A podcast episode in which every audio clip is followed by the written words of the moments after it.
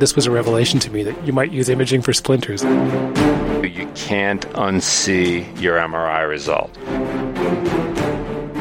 I realized in the last week I've been, I've been imaged twice. I'm like a frequent imager. I was X-rays last week because I broken a toe, and which I didn't realize, by the way. It was like I, I I had gone off and decided it was fine and was running again, and then realized what it's not fine, and it's pretty seriously not fine. Got it imaged, and I, it, the allegation was it was broken. We'll see what happens. And then, of course, today's episode was getting some stuff removed from a finger. So You're anyway. good for my profession. I am very good, although I don't, I'm not so good for orthopedic surgeons historically. They mostly just image me and leave me alone because it turns out they can't do anything. But That's So- okay. Your day will come. that's nice. That's very reassuring.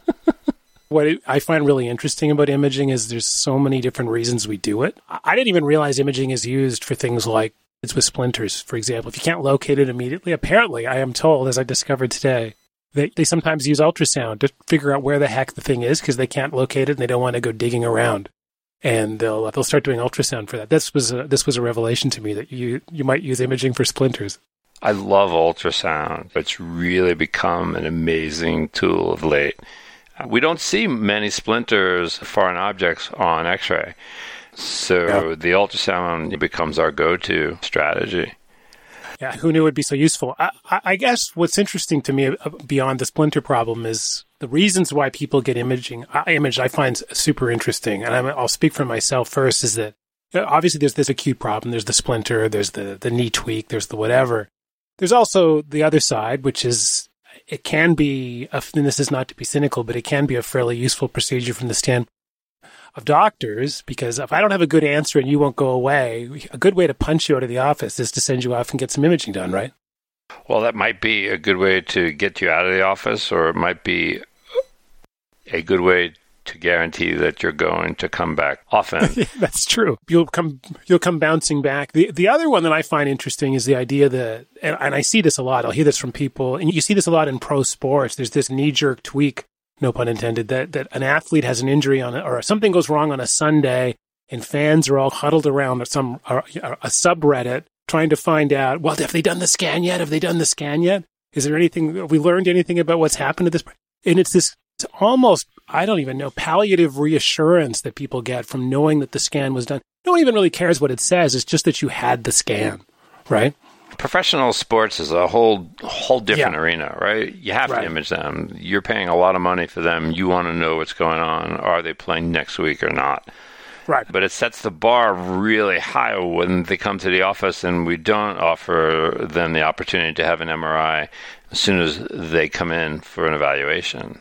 So let's go through the top 10 list in terms of the kinds of imaging you see most often in orthopedics. I mean, I'll, speaking for myself, I think I've probably been x-rayed more often than I've been MRI'd. I've been ultrasound a couple of times, CTs, never.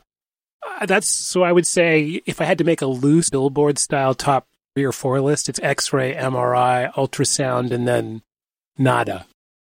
Yeah, so x ray is definitely first. We are in the habit of x raying most joints, uh, even first time evaluations, certainly after injuries. We've come, come back and forth with the Ottawa score for ankle sprains. Should we x ray or shouldn't we x ray? Most of us will x ray any, any acute injury. And certainly if a pain per, persists. So if you have spontaneous pain in the knee, you wake up one day and you come in and we try some Advil for a few days, it doesn't go away. If you bounce back to the office, you're getting an x ray. Now, I love ultrasound. I think that's starting to hit a crescendo in popularity because it's really a point of care device. I now have a good portable unit for as little as $2,000 that I can plug into my phone or my iPad and immediately image you and tell you if your hamstring is a avulsed. And I can do that on the sideline of a soccer game. let's jump to the two big and expensive machines. I mean, so MRIs and CT scans are, are really impressive to people, I often think, just because it feels like there must be something important going on here given all the noise they create. If someone tells you they started off with a, if someone thinks that they've a knee or something, does it surprise you that they get sent for an MRI? It's infuriating that they get sent for an MRI. uh, first, especially take you and I, right? We come off a trail, we wake up the next morning and our knee hurts, and for some reason we go to see our orthopedist uh, or our primary care doctor, and an MRI is ordered. So forget the fact that we haven't waited and seen if just the tincture of time is going to work, but they haven't even gotten an x ray because right. I don't want to be that orthopedist who ordered an MRI on a severely arthritic knee.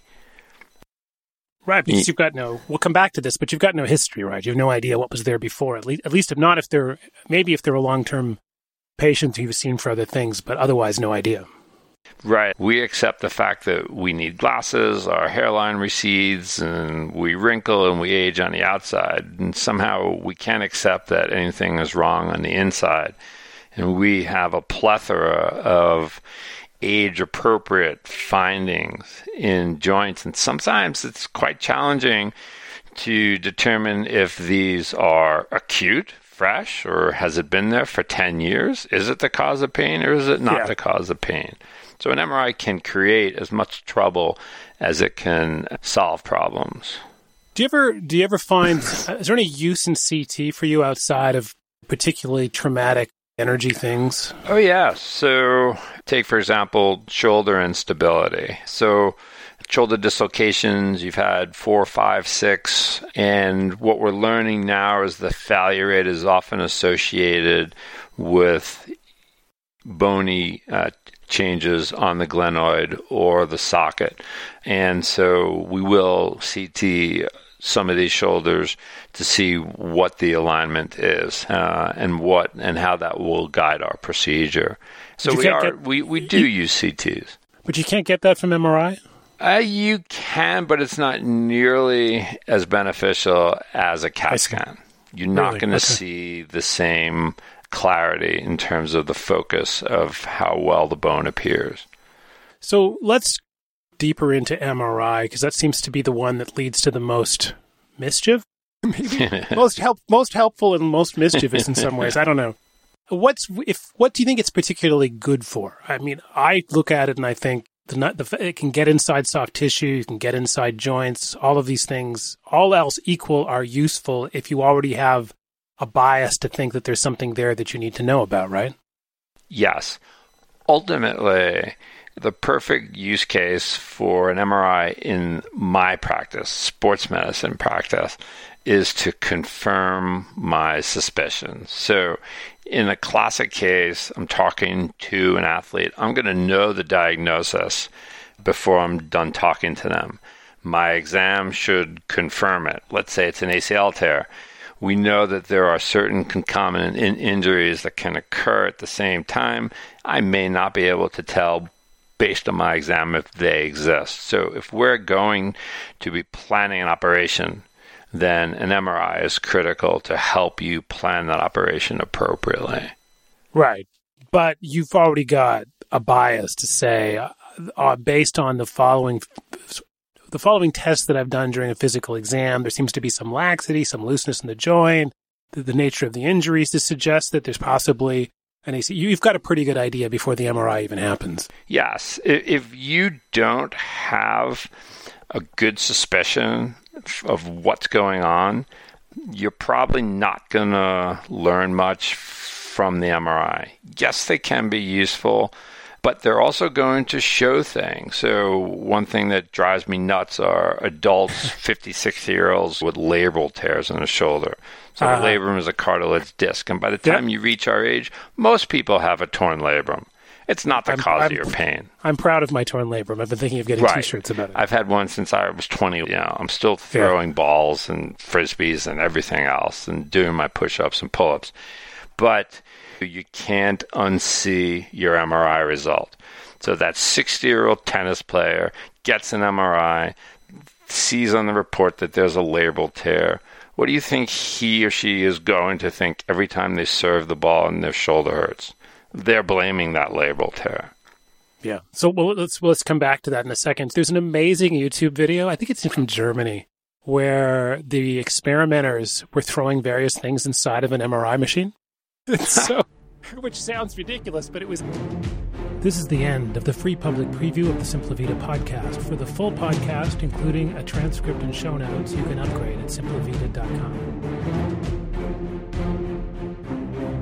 This podcast is for general informational purposes only and does not constitute the practice of medicine or other professional healthcare services, including the giving of medical advice. No doctor-patient relationship is formed. The use of information on this podcast or materials linked from this podcast is at the user's own risk. Content of this podcast is not intended to be a substitute for professional medical advice, diagnosis, or treatment. Users should not disregard or delay in obtaining medical advice for any medical condition they may have and should seek the assistance of their healthcare professionals for any such conditions. We will not respond to requests for medical advice.